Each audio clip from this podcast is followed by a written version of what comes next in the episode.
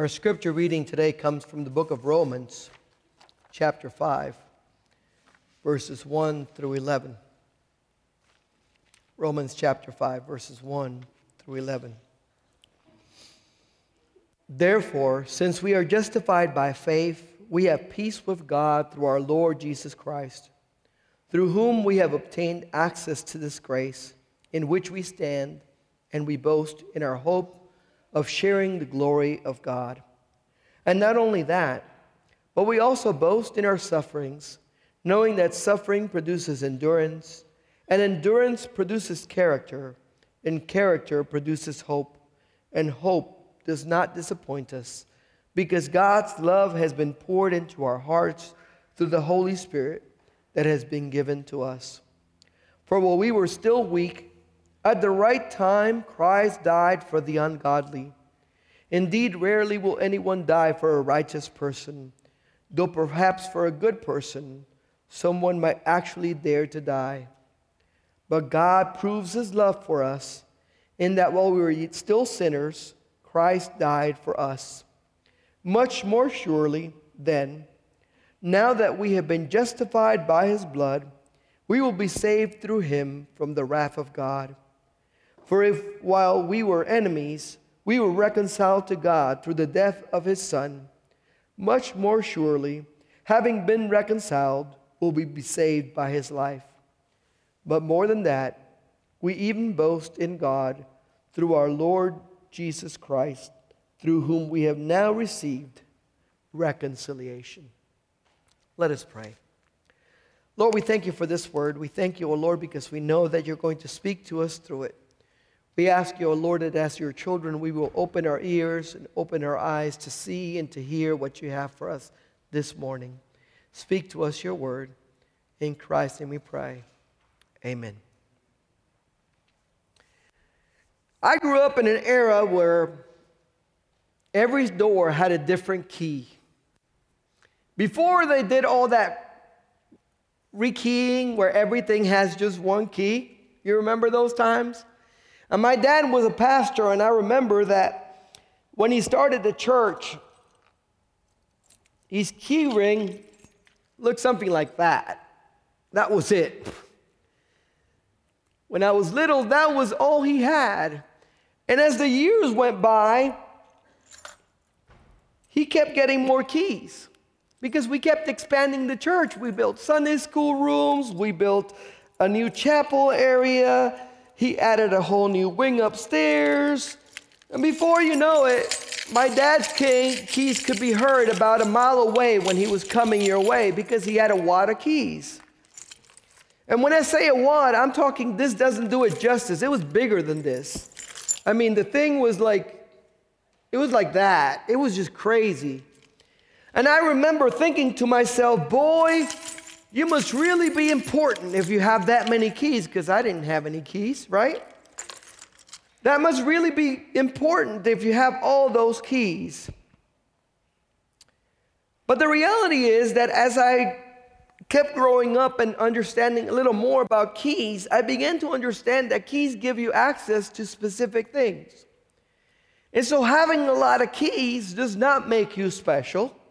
It just means it's going to take you that much longer to figure out which key is going to go in the, in the lock.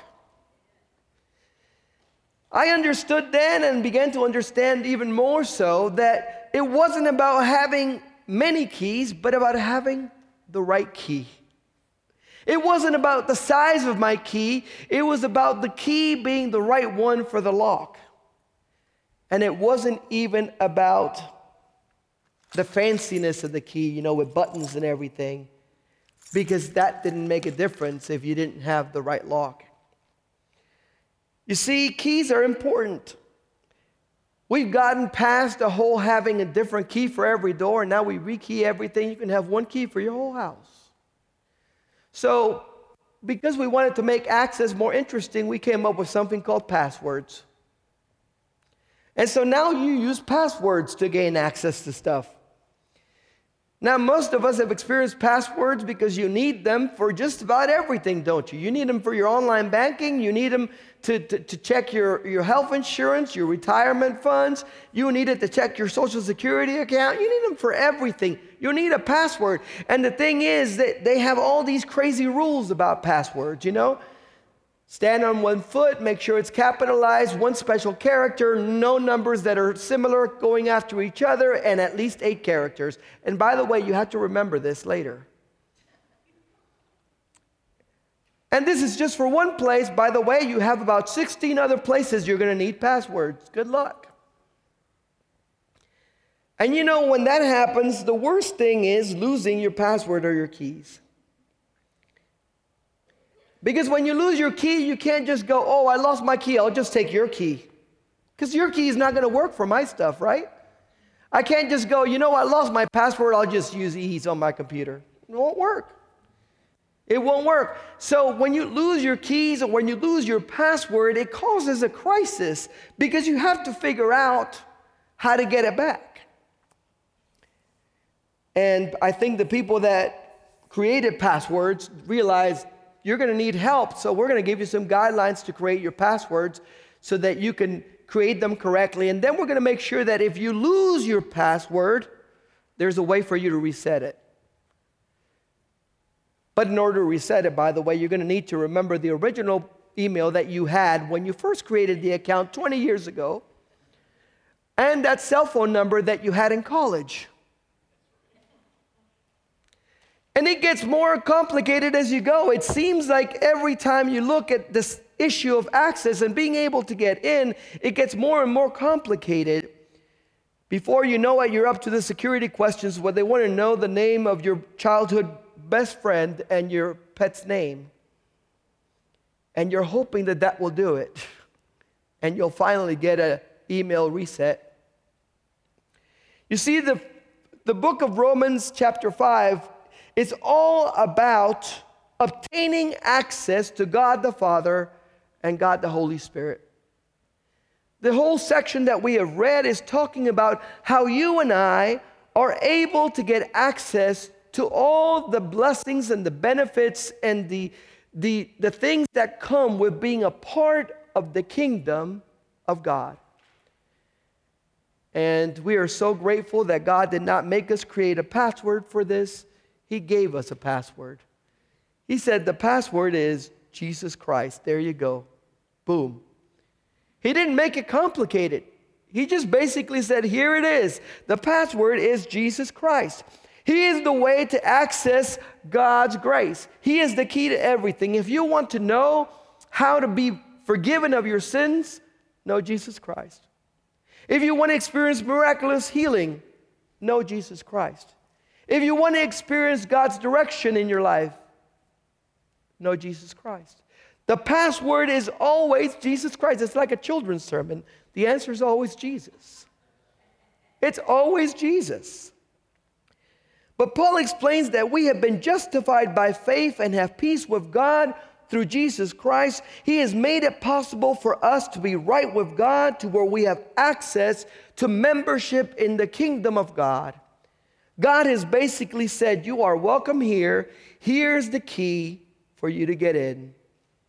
And as a result of our faith in Jesus, we have been made right and given full access with all the benefits and duties that go along with that. Now, how many times have you logged into a website and it had a disclaimer of terms that you had to agree with in order to get in? And it was a mile long, and nobody reads all the fine print, right? It could say that you had to be a zebra to get in, and you'd still say, Yeah, I agree. Because we don't read it all.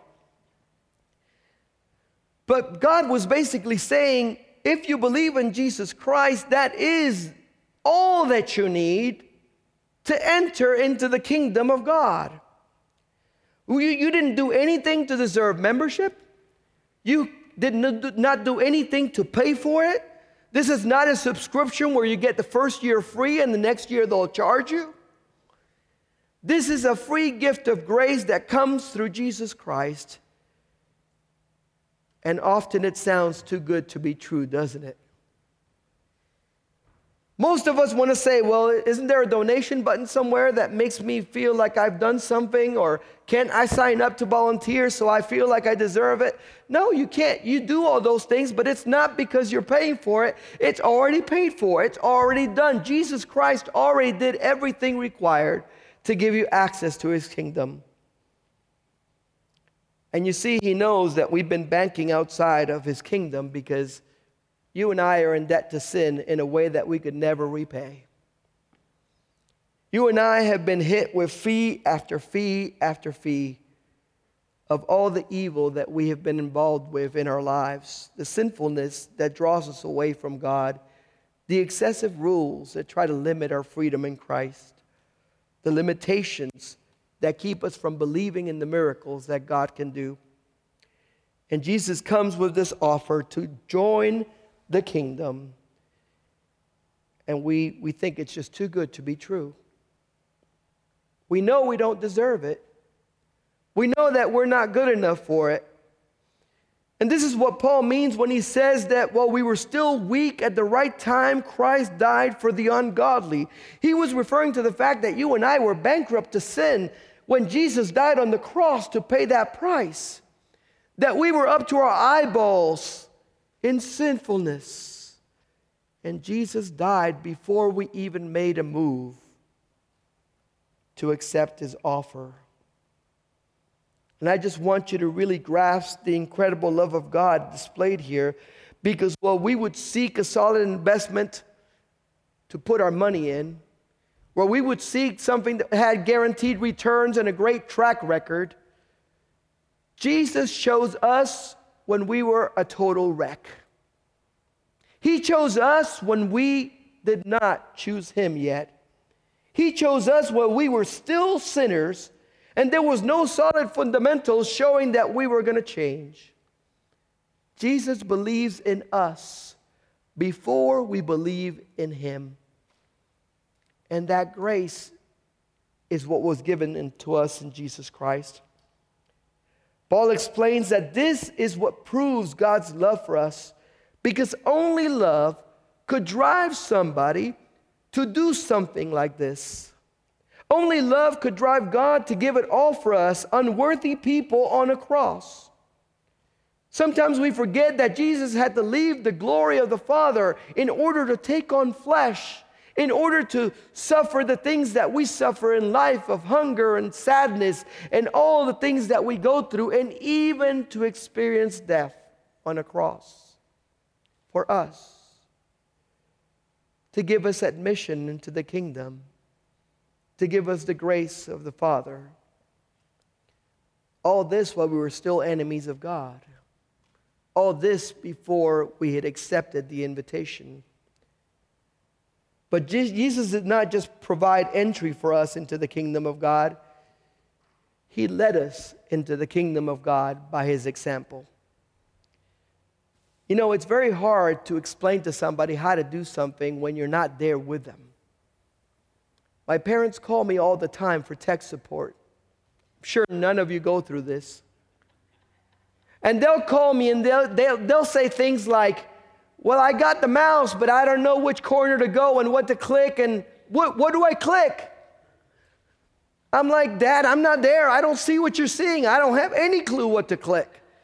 Is there a menu bar? Well, he doesn't know what a menu bar looks like.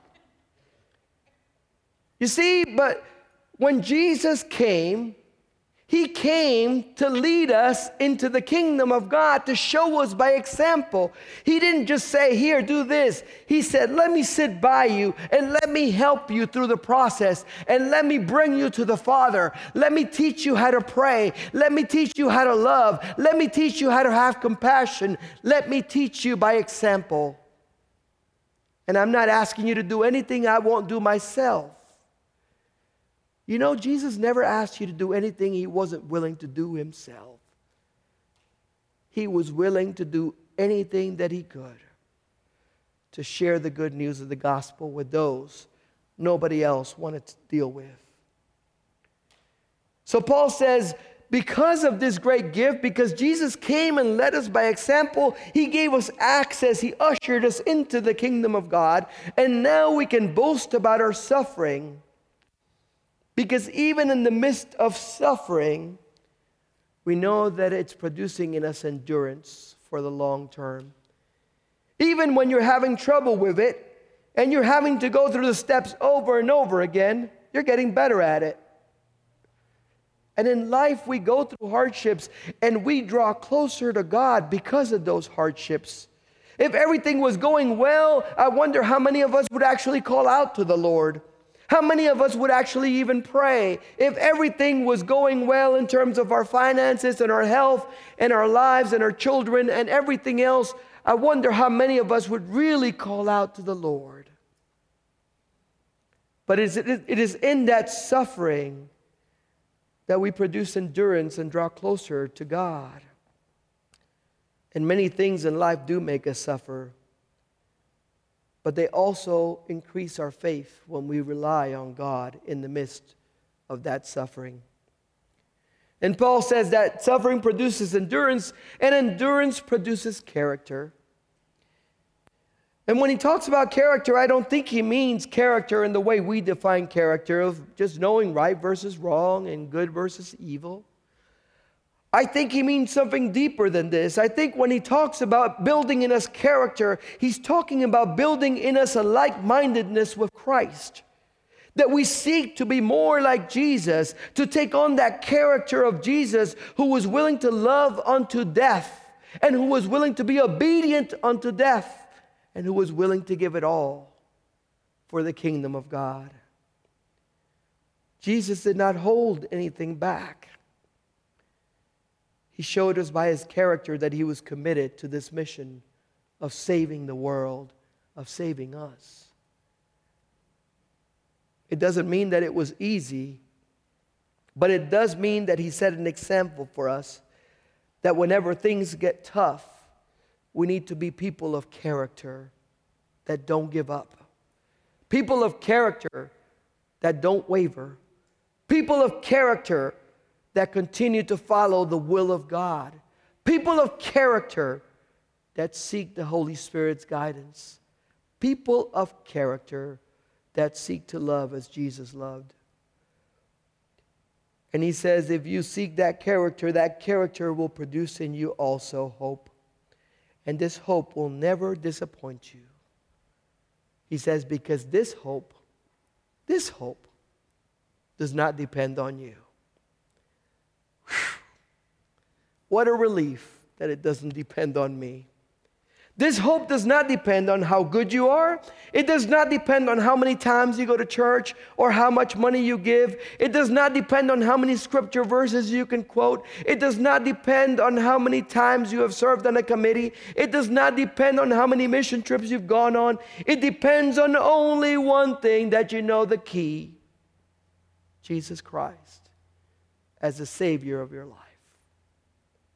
It depends on the grace of God that has been poured out to you in the Holy Spirit.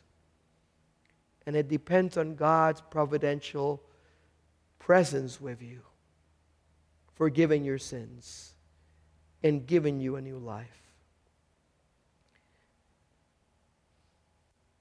And I think about this and I think about how we have to put our passwords in and log in every time. I wonder if we're logging in to the kingdom of God on a regular basis. Or if when we log in, it says, Your last login was at your last crisis about a month ago.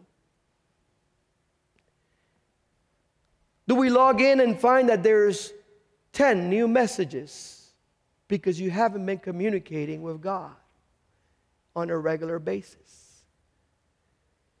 When we log in, is there Three missed opportunities because the dates have already gone by. And we didn't notice because we didn't log in and check in with, with Jesus to see what we needed to do. Jesus is clearly the key. But like every key, you have to use it. Having the key all by itself is not going to do you any good. I can hold this key all day and my car is not going to move.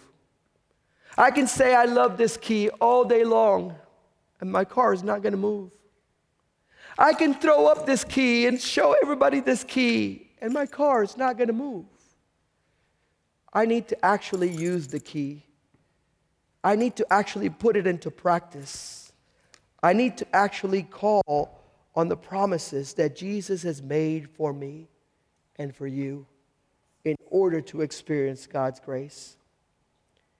There's a reason that in every children's sermon, Jesus is always the answer.